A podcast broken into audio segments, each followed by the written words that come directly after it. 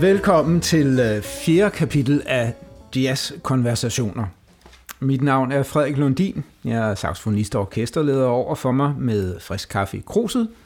Sidder Jens Rasmussen, der er skribent, foredragsholder og ligesom mig jazz-entusiast. Man kunne måske lige frem sige nørd. Og i løbet af den næste times tid, så skal vi tale om at lytte til to væsentlige og også ret forskellige jazzalbums. I den her serie fokuserer vi på jazzudgivelser, der kan betegnes som albums, og det betyder, at de ældste dem, vi taler om, er fra midt i 50'erne, hvor udgivelsesmediet normalt var LP'en med 20 minutter på hver side. Vi udvælger så til hver udsendelse to albums, der skal opfylde mindst to kriterier. Det ene er, at de repræsenterer væsentlige tendenser i den tid, hvor de blev indspillet. Det andet er, at mindst en af os synes, øh, at det her er bare det fedeste album i verden.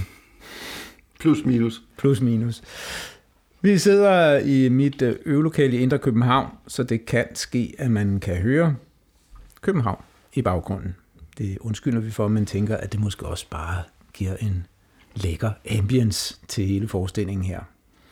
Det ene af de to albums, vi skal tale om og lytte til i dag, er saxofonisten John Coltrane's A Love Supreme, der anses for at være en af de store klassikere inden øh, for moderne jazz, og som trods det, at der taler om øh, ret udfordrende musik, er det af Coltrane's album, der har solgt flest eksemplarer, så vidt jeg ved.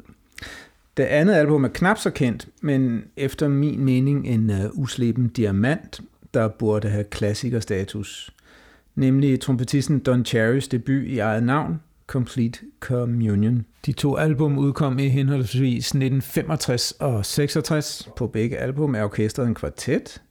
Begge kvartetter rummer hver fire af tidens fremmeste musikere.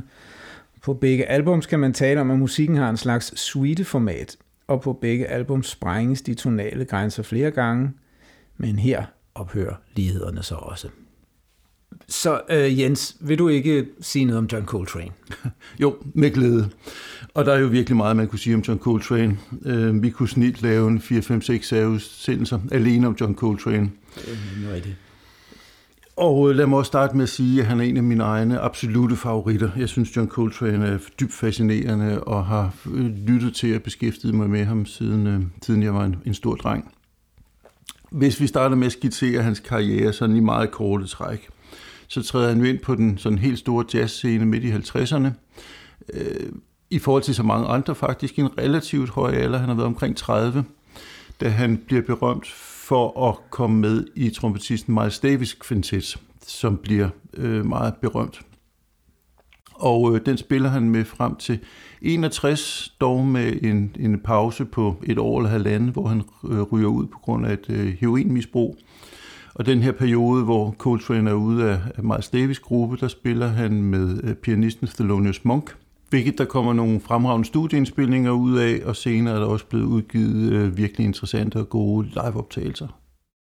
Og på det her tidspunkt, sidst i 50'erne, der begynder han også at optage i eget navn. Øh, meget velspillet, øh, relativt ekspressiv hardbop, som ikke mindst bliver berømt på grund af John Coltrane's øh, helt eminente tekniske øh, overlegenhed.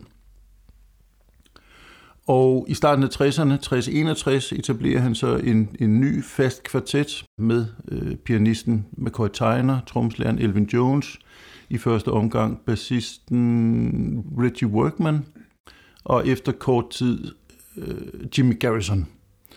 Og hermed etablerer han så, hvad de fleste betragter som kulminationen i hans karriere – Øh, han spiller med den her kvartet frem til slutningen af 65, og der er virkelig mange, der mener, at det, det er det fremmeste, øh, han, han producerer overhovedet.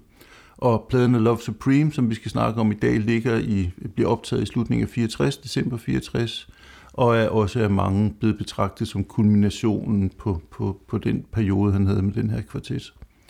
Hvis jeg så meget kort skal tilføje, at han øh, i løbet af øh, efteråret 65, starten af 66, laver nogle omrokeringer i sin, sin gruppe, og det sidste halvandet år, han dør alt for tidligt i sommeren 67, det sidste halvandet år før han dør, spiller han med en ny besætning, som spiller betydeligt friere og, og, og bryder betydeligt flere grænser end, end hidtil.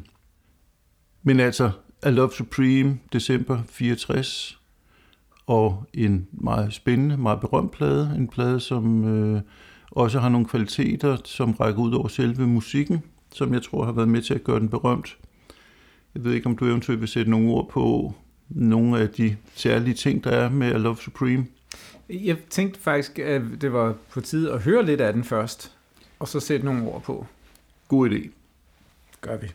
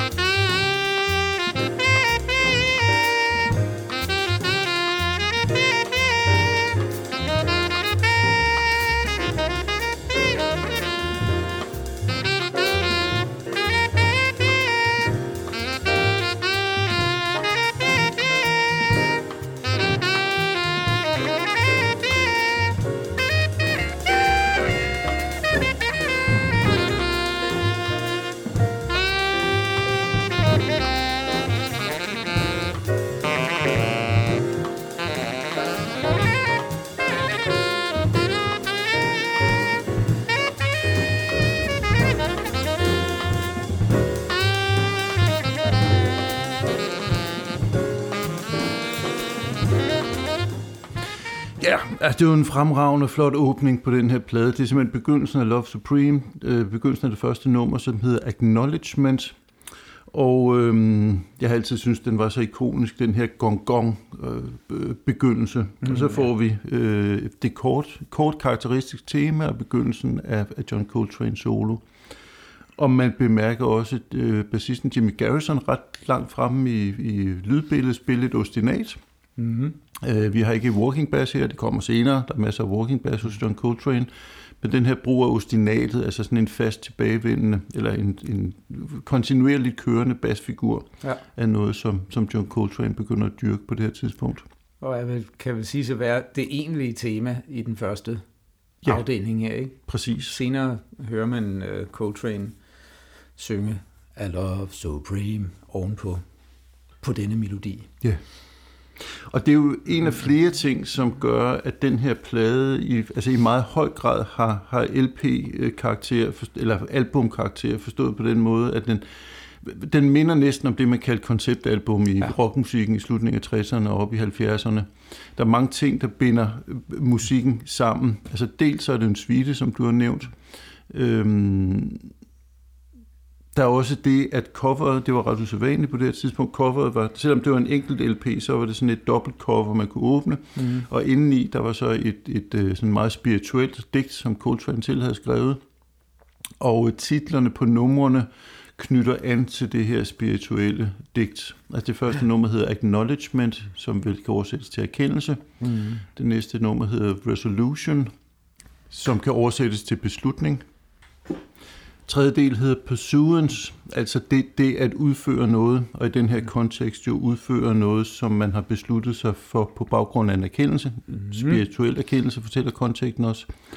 Og øh, sidste del hedder psalm, altså det, det er en skor for salme. Så titlerne binder også øh, musikken her sammen som, som en helhed. Ja. ja, man kan sige, at der hviler jo en... Øh betydelig, øh, kan man sige, seriøsitet og alvor over musikken. Det, der bliver sat en stemning, ikke mindst med det, som du sagde, det indledende gongslag der, ikke? Der bliver kaldt til bøn nærmest. Mm. Øhm, og man er klar over, at det, er, det her er ikke for sjovt, det er alvor nu. Øhm, der er forskellige øhm, elementer, der er interessante del, som sagt, at han øh, synger i starten af Love Supreme, og så er der også den detalje, at han til synlædende spiller sit digt i det afsnit, der hedder Sam, hvor man, hvis man sætter sig med digtet og kigger på det og lytter til hans fraseringer, så kan man ret nøjagtigt få stavelserne øh, og sætningsstrukturerne til at passe. Og det for mig øh, interessant, fordi jeg ofte har haft det sådan med det sidste afsnit, at jeg synes, han spillede lidt øh, anderledes, end han plejer at være. Lidt øh, mere tilbageholdent, end han typisk vil gøre, selvom det er, kan man sige, hvad vi vil kalde en ballade. Altså en mere afdæmpet øh, stemning, og hvor de spiller rubato, altså ude af tempo. Mm. Øh, og det her kunne være en forklaring på den anden type, kan man sige, solistisk foredrag, end, end jeg er vant til at høre fra ham. Ja. Han faktisk spiller sit digt. Altså det er jo højst usædvanligt i jazzmusikken på det her tidspunkt at koble tekst og musik sammen. Øhm, jeg, jeg kender ikke til andre eksempler på det. Og jeg mener om første gang, jeg hørte den der teori, var jeg selv en lille smule skeptisk, men, men det giver god mening, så meget desto mere, fordi han jo altså også synger temaet derfra Love Supreme på det første nummer. Ja. Og det er jo med til at binde, binde det hele sammen, altså cover og ja. digt og musik og titler og, og, og sådan noget til, til den samlede helhed, som han tydeligvis har haft i tankerne. Så ja. Øhm, spændende, spændende øh, tilgang til det. Ja, og, og skal vi ikke spille et uddrag af salmen for lytterne, nu vi lige har, har talt om den? Det gør vi, og salm er jo altså sidste og fjerde og afgørende spor på A Love Supreme albumet. Det kommer her. thank you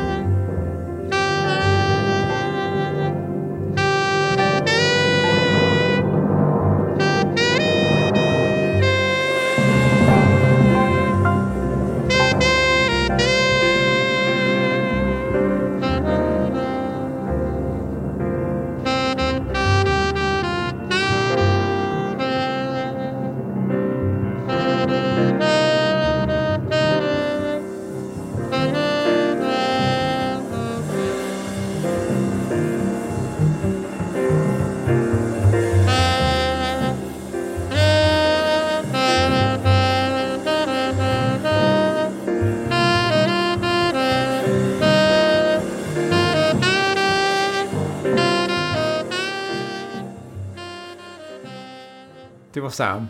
Ja, og meget rørende. Nu sad jeg her fuldt med den tekst, som, øh, som mange mener, han, han, han udfører øh, instrumentalt her på saxofonen. Jeg, jeg synes faktisk, det er meget rørende at, at øh, opleve de to ting sammen. Det kan vi godt anbefale lytterne.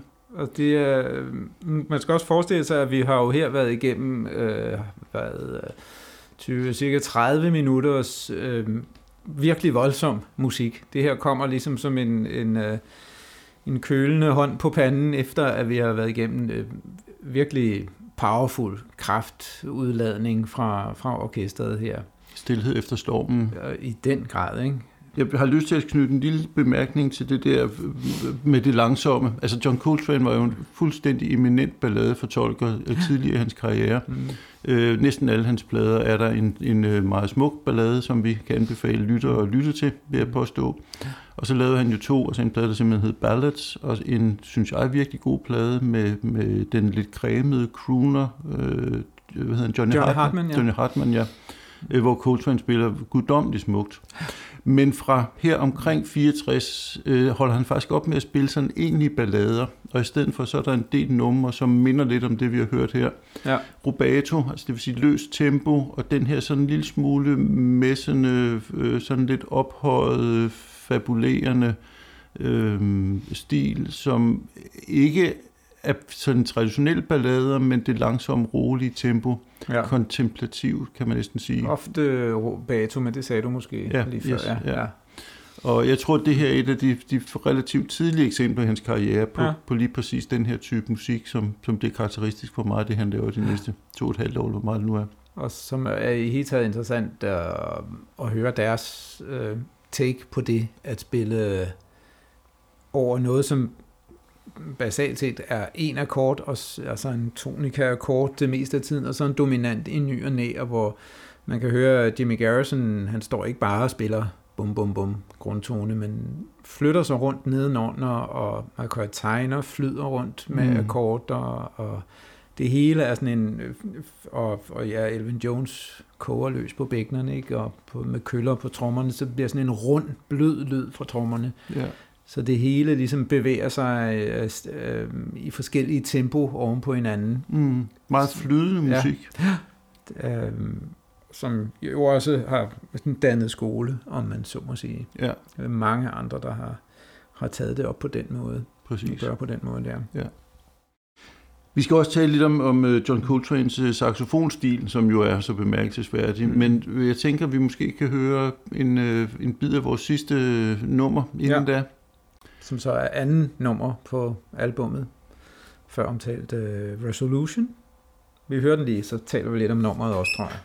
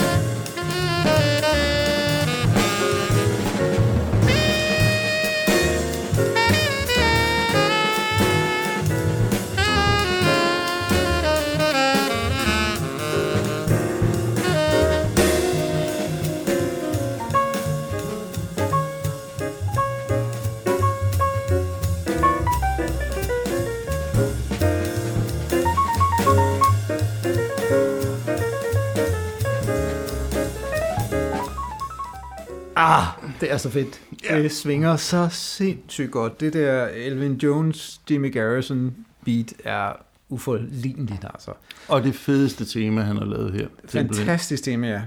Øh, man kan sige lidt om... Øh, man kan måske i første gennemhøring af det her album have indtryk af, at det hele er meget modal, det vil sige ligesom baseret på en enkelt skala per nummer.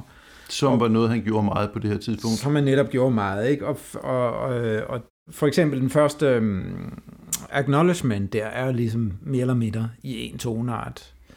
Nummer to her er så også, det er, de, de holder sig jo i en tonart det hele selvfølgelig, ikke? men over, mere eller mindre over en skala. Den anden her, Resolution, er en, så sådan en 8-takters form med, med, en, med fire harmonier i, øh, som de så ret hurtigt øh, overlader lidt til sig selv mm. og spiller mere eller mindre i, i S-mol hele tiden. Men det bliver, man, kan, man kan ret tydeligt høre det her i starten af Mark Teiners solo, øh, hvordan han følger harmonistrukturen der.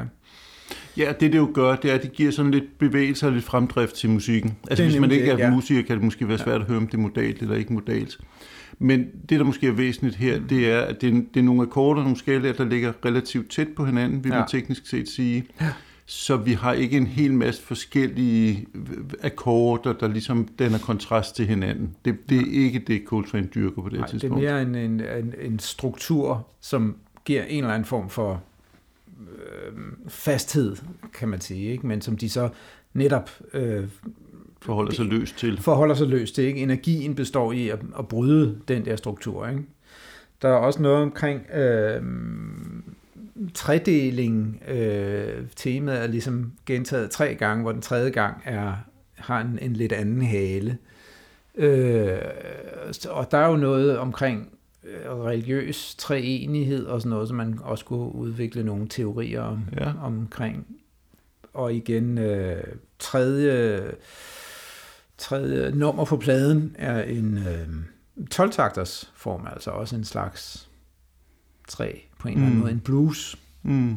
Øhm, og det sidste, den aller sidste sang, vi hørte, det, der har jeg ikke nogen mening om, om der er noget træ ind over der, fordi det jo er rubato og mm. en eller anden men det tror jeg sagtens skulle ligge i fin forlængelse af, af Coltrane's egne tanker om, om musik og spiritualitet. Han var et meget spirituelt menneske, og, og ja. det, det kom meget tydeligt til udtryk i hans musik på mange forskellige måder. Det må sige, Specielt de sidste år af ja. hans liv. Det er rigtigt. Vi skal snakke lidt om Coltrane som ja. saxofonist. Det skal vi. Fordi han var jo så, altså han, han brød en masse grænser, han gjorde en masse nyt, han havde en, en fuldstændig blændende teknik, og han begyndte øh, at udfolde nogle nye klange, nogle, nogle, nogle, nogle, nogle nye klanglige nuancer på saxofonen, som man næsten ikke havde hørt før, og blev et forbillede for enormt mange saxofonister efterfølgende. Ja. Og jeg tror, at vi i en tidligere udsendelse har snakket om, at der er nogle, nogle jazzmusikere, der simpelthen bliver så store, og inspirationen for dem bliver så gennemgribende, at andre musikere, øh, senere musikere, nogle gange har behov for simpelthen at, at, at lægge arven fra sig, altså ja. sådan stilistisk lægge distance til det.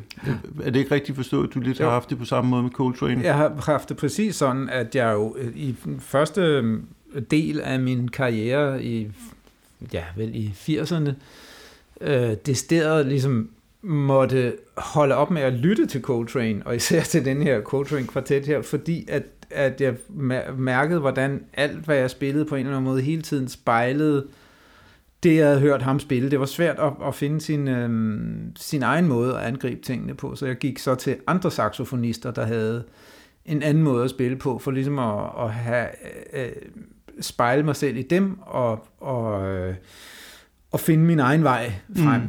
Mm. Så, så ja, der var en periode, hvor jeg det stedet øh, simpelthen ikke kunne, øh, kunne lytte til ham, fordi at jeg, jeg måtte øh, afsøge andre områder ja. af saxofonspillet. Ikke? Så gik jeg til sådan en som Archie Shep, som i øvrigt var protégé af Coltrane, men, men jo spillede på, i, på en helt anden måde med en, en, øh, en øh, råd i en, en, en ældre tradition, som han moderniserede. Det ja. kan vi komme til, når vi engang taler om ham ja. i en anden podcast.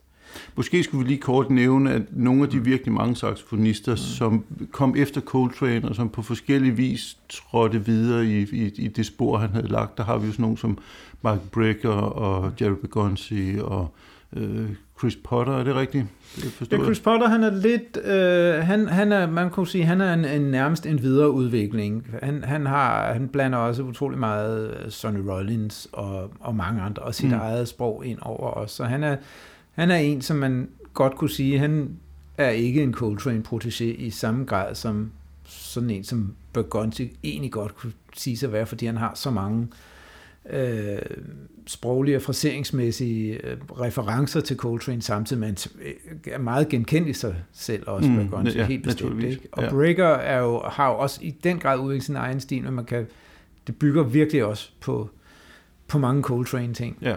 Det, det er bestemt ikke for at sige, at nogle af de her saxofonister ikke har personligt udtryk, men, nej, nej, men deres afsæt ja. er, er i høj grad i, i klart, Coltrane's ja. fodspor. Ja. Vel også en Dave Liebman, er det ikke rigtigt? Bestemt også, jo. Ja.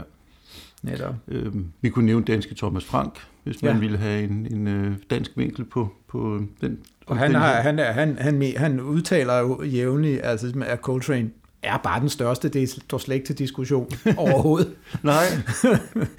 det er jo meget sjovt. Yes. Coltrane gjorde også meget andet end uh, selvfølgelig at udvikle en, sin teknik og sin spilstil. Han har revolutioneret jo også uh, det harmoniske grundlag. Han fandt på nye måder at forbinde akkorder på og lavede et helt album, Giant Steps, uh, der har sin titel efter uh, nummeret af samme navn som han også har skrevet, som, som introducerede nye måder at sætte harmonier sammen mm. på, som, som han så videreudviklede i sin, når han, da han gik mere modalt, kan man sige, øh, som tror jeg tillod ham at, at forholde sig friere til, til de der mm, forholdsvis kunne man sige, øh, stille, rent harmonisk stillestående struktur, han bevægede sig ind i, da han begyndte at spille norm, øh, modalt. Øh, fordi hans øre havde udviklet sig via de der eksperimenter med de utrolig mm. mange akkorder. Det mm. glemte jeg måske at sige. Ikke alene satte han øh, akkorderne sammen på en anden måde, men han byldede dem sammen, to per takt, og spillede i højt tempo over dem. Øh, og det tror jeg tillod ham at tænke friere siden, da han så begyndte at rydde op i mængden af akkorder, fordi han stadigvæk kunne spille de samme tonerækker, som han ligesom havde fået ind i, ja i, øh, hvor han nu havde dem, hjertet, hjernen, fingrene, øh, over steder. de der friere ja. steder, over de der mere åbne strukturer, som han siden ja. brugte. Det tror jeg, du fuldstændig ret i. Vi kunne snakke om John Coltrane hele dagen, men øhm, vi skal også videre. Så spørgsmålet er, om vi ikke er nået til vores øh, anbefalinger. Og øh, i dag der er det dig, der får lov at nævne dine tre anbefalinger først. ja, jeg skal tage en beslutning. Det er som Coltrane, som med mange af de andre, vi øh, skal tale om, øh, øh, føles det jo fuldstændig urimeligt kun at skulle tale og anbefale tre albums ud af en produktion, som har øh, altså præsteret den ene milepæl efter den anden. Men øh, nu prøver jeg alligevel at starte med en, et, øh, et af hans tidligere albums. Det første, hvor han spiller udelukkende egne kompositioner, nemlig det album, der hedder Blue Train, som mm. jeg synes er en god indgang til ham og hans sprog. Der får man også, begynder man også at høre lidt af hans lidt øh, nytænkning omkring akkordsammensætninger, men det er stadigvæk ikke i så højt tempo, om man så må sige, som, man, som det siden bliver. Og der har vi jo altså også den fremragende trompetist Lee Morgan, som vi talte om i en tidligere udsendelse, ja, som er, er med lige præcis på Blue Train. Øh, og en skøn tilføjelse til netop det album. Så er der et ikke så øh, kendt album øh, med den kvartet, som vi netop har lyttet til. Det er muligvis Ready Workman på bas, det kan jeg ikke helt huske. Det hedder Africa Brass, mm.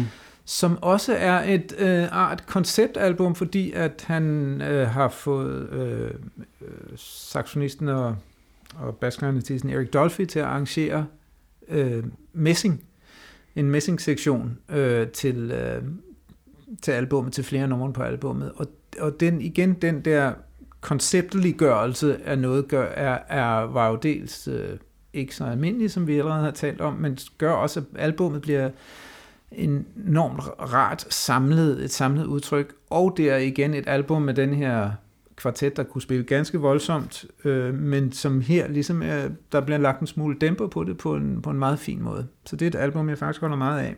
Lidt usædvanligt på grund af de messingblæser. Ja. Det er ikke det, vi forbinder Coltrane mest med, men det, det fungerer Nej. virkelig godt. Det er nemlig det. Og så endelig mit tredje tager igen et af de album, som måske ikke er så kendt. Der er vi øh, så to år senere. Han indspillede simpelthen et album med Duke Ellington.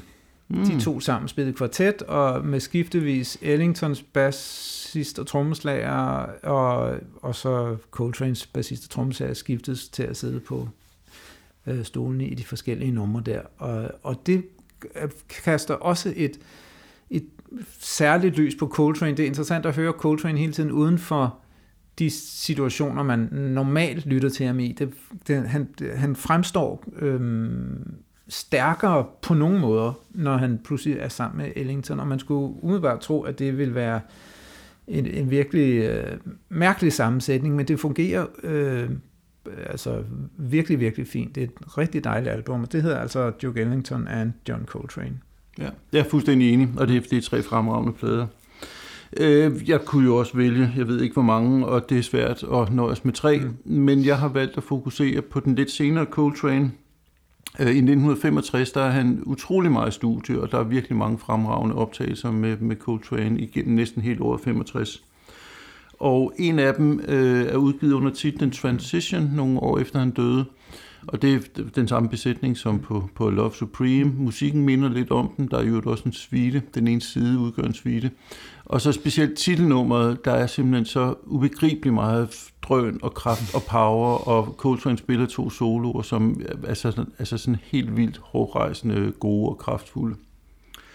Min anden anbefaling er også fra 65, og også med den besætning, som vi har lyttet på tidligere, men et, et eksempel på, på øh, nogle andre sider af Coltrane, det er den plade, der hedder First Meditations for Quartet. Lidt senere indspiller han en plade, som hedder Meditation, som er meget voldsom og meget ekspressiv, og, mm.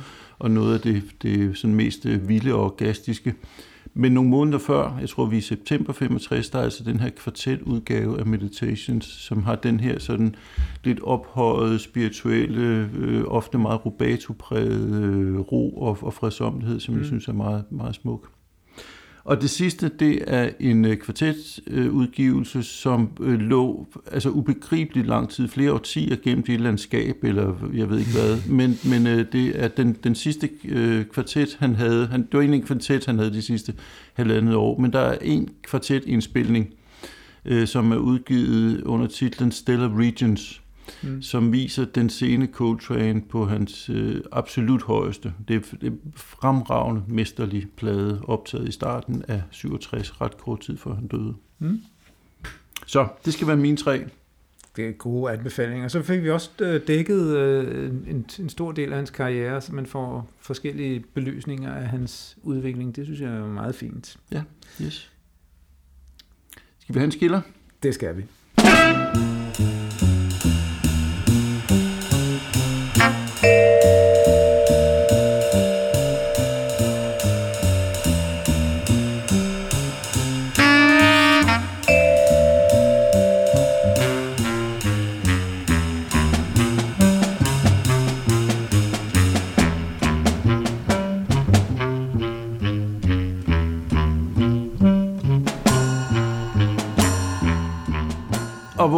næste plade, vores næste samtaleemne, det er jo Don Cherry-pladen Complete Communion.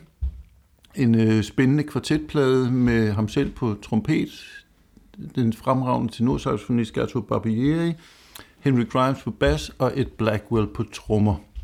Og øh, Frederik, vil du ikke øh, introducere lytteren lidt til det her værk? Det vil jeg.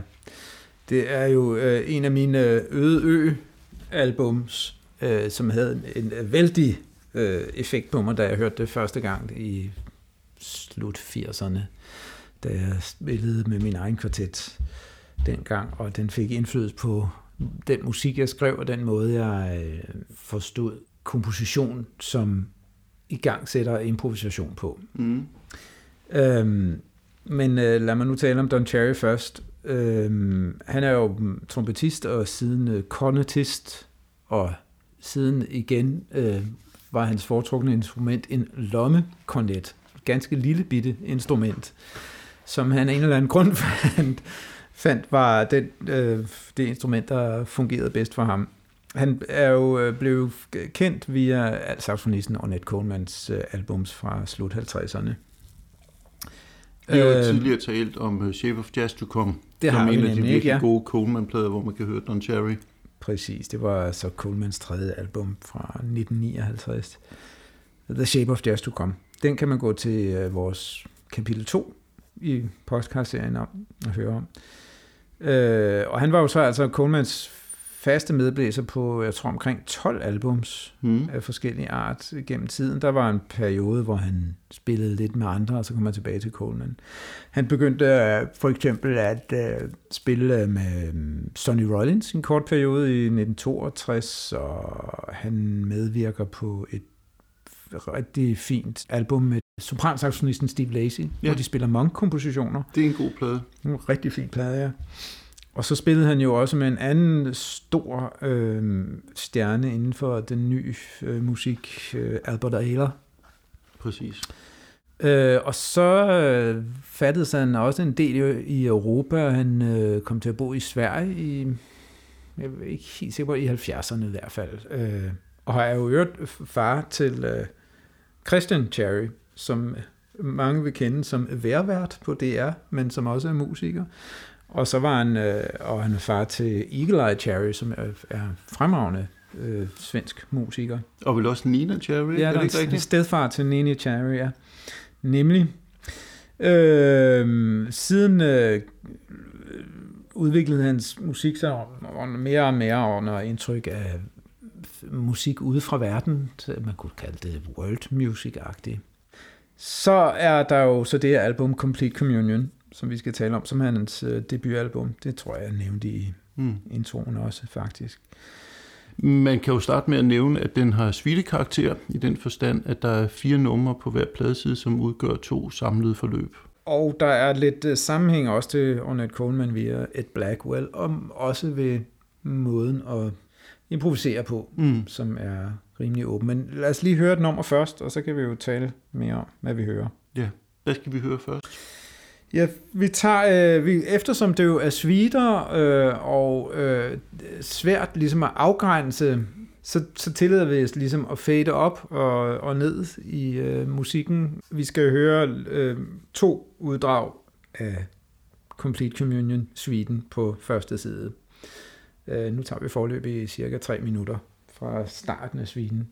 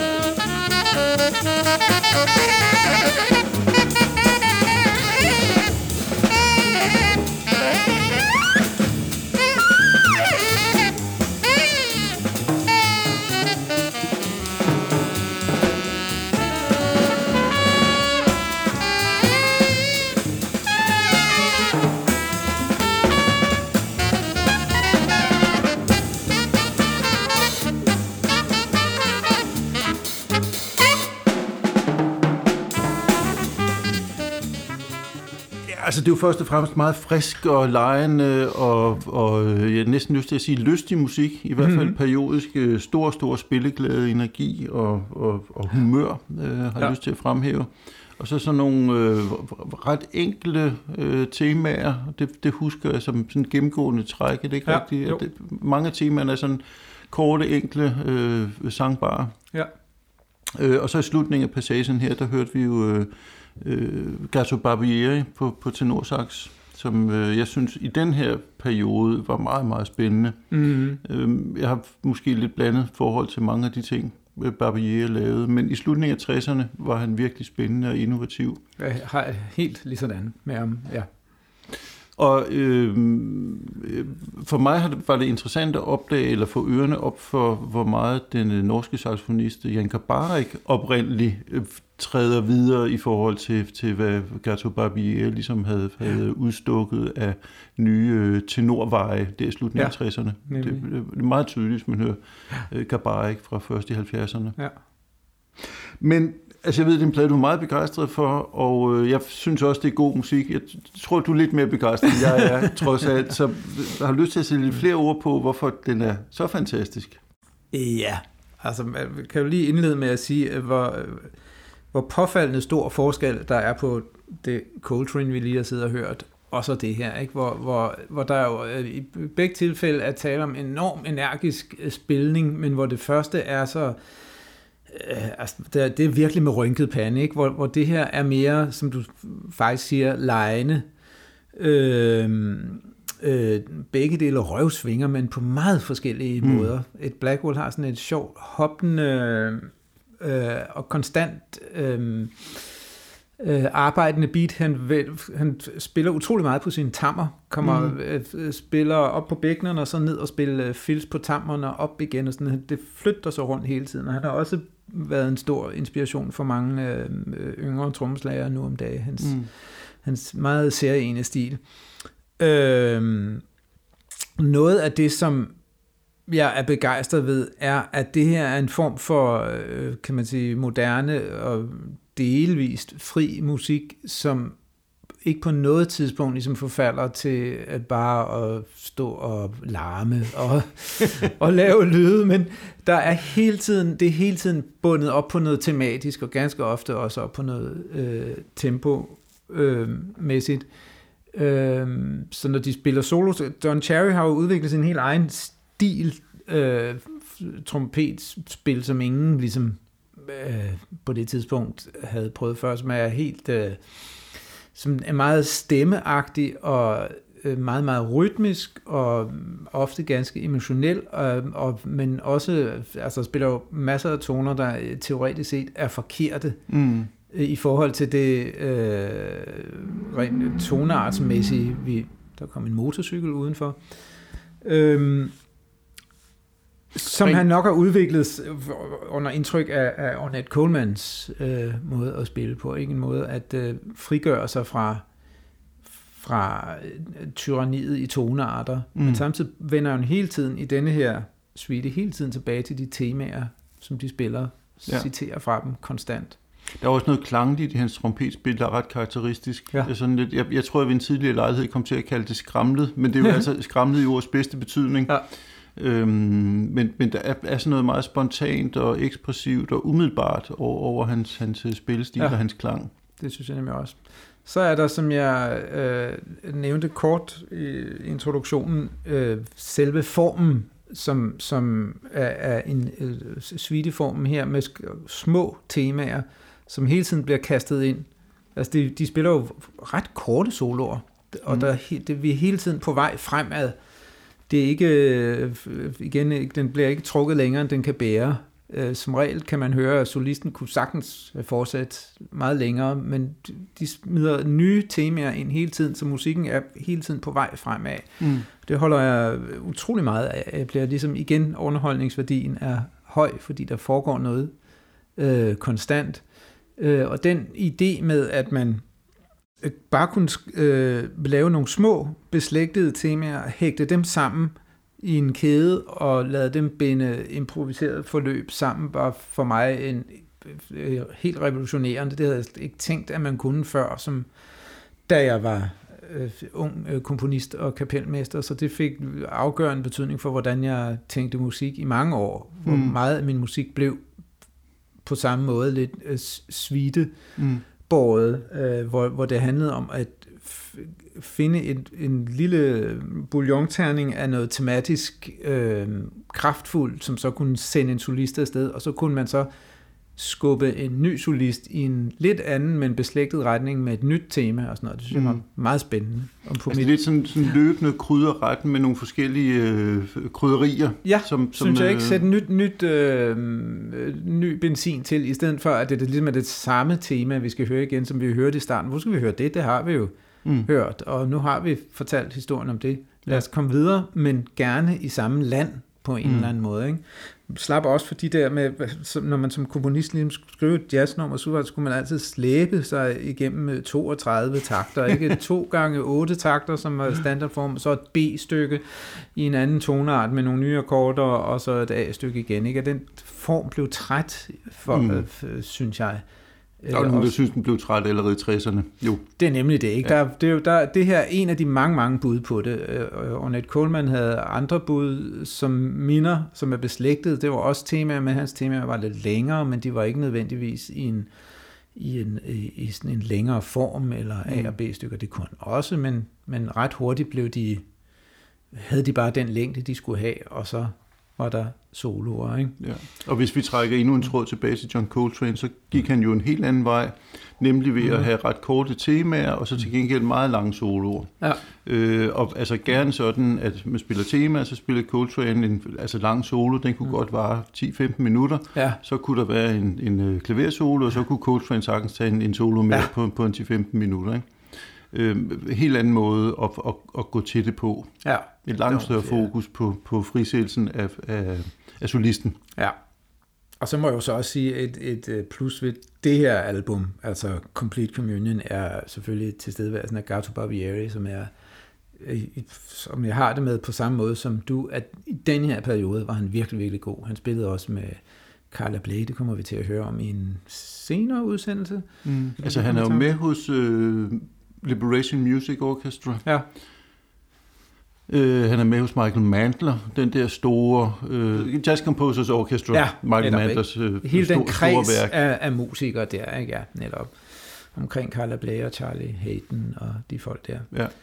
Øhm, og han, han øh, bidrog med en ny måde at spille saxofon, som er skøn og anarkistisk, og samtidig med, at han havde et, et, altså, håndværket var i den grad i orden. Han havde virkelig, jeg har, det, har forgæves forsøgt at finde et album frem til, til i dag, som, som desværre ikke kan finde længere, men hvor han øh, i, tilbage, han er jo argentiner, tilbage i Argentina, øh, spiller i en mere regulær standard besætning, hvor de spiller standard, så hvor man kan høre, at det havde han ikke noget problem med. Han kunne virkelig mm. spille. Og, mm.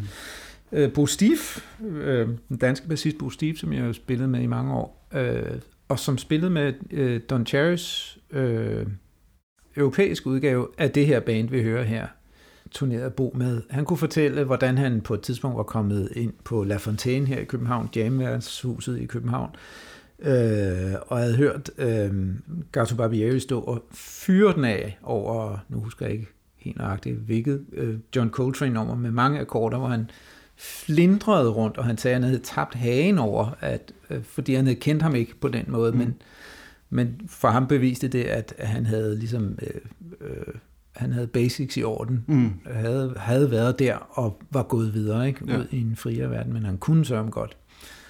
Øh, og så den inspiration, du nævner i forhold til øh, Gabar, ikke? Mm. Som, som også for mig var virkelig sjov at høre, gud, det er jo der, det kommer fra. Mm. Noget af det Gabar ikke kan. Ja. Spændende. Vi skal næsten høre lidt mere fra Ja, skal vi. uh, Complete Communion, skal vi ikke? Jo.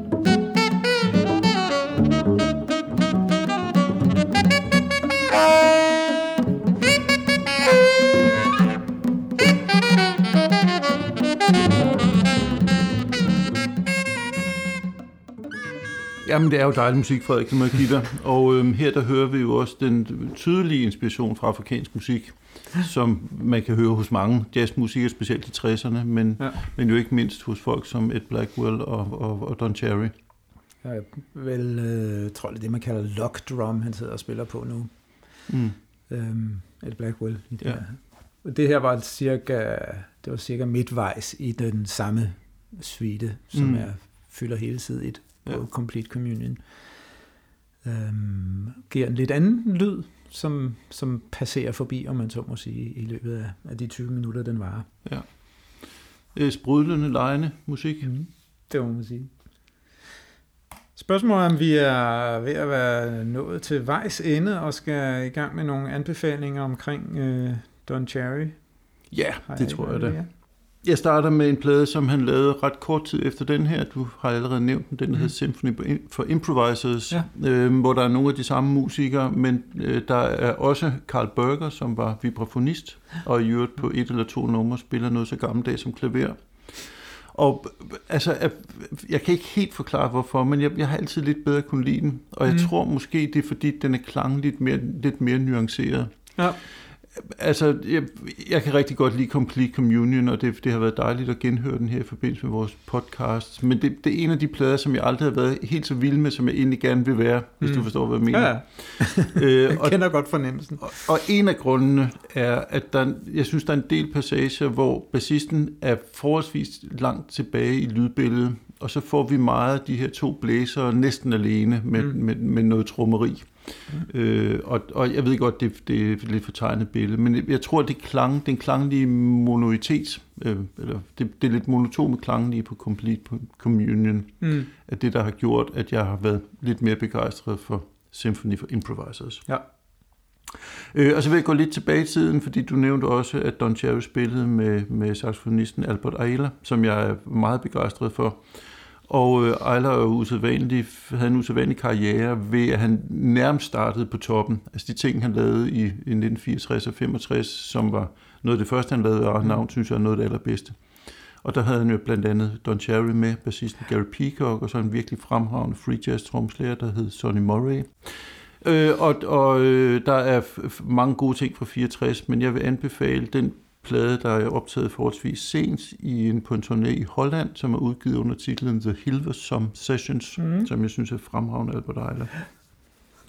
Og så vil jeg gå lidt frem i, øh, i tiden. Jeg kender ikke virkelig mange ting af Don Cherrys produktion i 70'erne og 80'erne, men han havde jo en trio med øh, den amerikanske øh, sitarspiller Colin Walcott, og brasilianske Nana Vasconcelos, øh, som spillede sådan noget øh, musik, der var inspireret fra alle mulige forskellige steder i verden under navnet Cordona, og de lavede tre plader på ECM, blandt andet, de lavede også plader andre steder.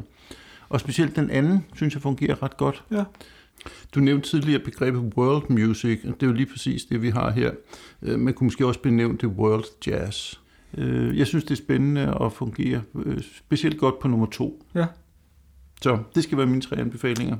Godt, det er fint, så ligger det, så, så kan jeg lade være at anbefale min øh, Ejler her, men så er der plads til nogle af de andre. Øh, så tror jeg, jeg vil starte med den, som jeg nævnte her undervejs for lidt siden, øh, øh, med Steve Lacy, sopransaxonisten Steve Lacy, har udgivet et album, der hedder Evidence, som er kvartet, igen uden øh, klaver, og Don Cherry så er medblæser, og det er rigtig fint, synes jeg billede af tidlig øh, Don Cherry.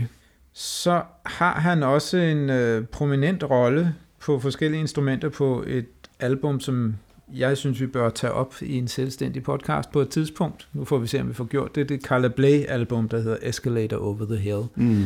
Hvor Don Cherry øh, spiller nogle fremragende passager. Der er utrolig mange mennesker med på det album, så det er ikke fordi, han fylder så meget, men når han gør, så er det helt øh, strålende. Og så lavede han og øh, tre andre gamle Ornette Coleman-musikere jo en kvartet, øh, der hedder Old and New Dreams, tilbage i 70'erne. Udgav et album i 1977 på plademærket Black Saint. Det var jo deres første album.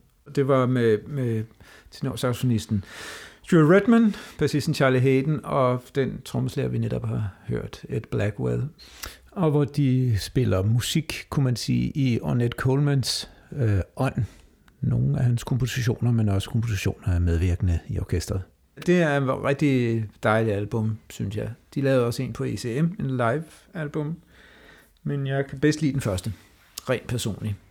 Og det er dejligt at høre de der skønne Ornette-temaer i genhørt med nogle andre musikere. Ja, de lavede to på ECM til at lige mine papirer, men ja. øhm, som jeg husker dem, så er de lige gode. Ja. Det var anbefalingerne. Ja. Så er vi nået til enden på dette fjerde kapitel af vores jazz-konversationer. Og tilbage er blot at øh, minde om, at vi har en Facebook-side, hvor man kan læse vores show notes, hvis der måtte være sådan nogen. Vi skriver selvfølgelig de anbefalinger, vi har øh, givet på Facebook-siden også, og generelt, hvad man nu måtte kunne ønske sig at læse om den musik, vi har talt om. Man kan også læse lidt om os, hvis vi skulle have lyst til det. Og øh, man er selvfølgelig velkommen til at kommunikere med os på Facebook-siden. Øh, man kan stille spørgsmål eller forslag til ting, vi skal tage op senere, eller eventuelt rette os, skulle vi have taget fejl i nogle facts, vi har Farligt øh, spor. Farligt spor, spor men skidt pyt med det. Og øh, så øh, husk at anbefale vores podcast til dem, du synes i din omgangskreds burde lytte til noget mere jazz, ikke? Jens, vil du øh, fortælle lidt om, hvad vi måske skal snakke om i næste program? Ja, vi skal tale om øh, to, synes jeg, fremragende plader, som begge to er optaget i 67. De er øh, begge to med nogle af jazzens allerstørste navne, men de er meget forskellige. Den ene af dem, det er en øh, kvintetplade, til med med en meget berømmet kvintet, og øh, det er en plade, der kan betragtes som en af flere kulminationer på en meget bemærkelsesværdig karriere. Den anden plade derimod, det er en debutplade, i hvert fald en debutplade i, i kunstnerens eget navn. Øh, det er en trioindspilning med pianisten i front, og han spiller sammen med en bassist, der tidligere har spillet sammen med en af free jazzens mest innovative altsaxofonister, og en trommeslager, der tidligere har spillet sammen med en af 50'erne og 60'ernes allermest stilskabende pianister. Åh, oh, det lyder spændende. og med denne cliffhanger, så slutter vi af for denne gang. Jeg siger tusind tak til lytterne og til dig, Frederik. Jeg hedder Jens Rasmussen. Tak for denne gang.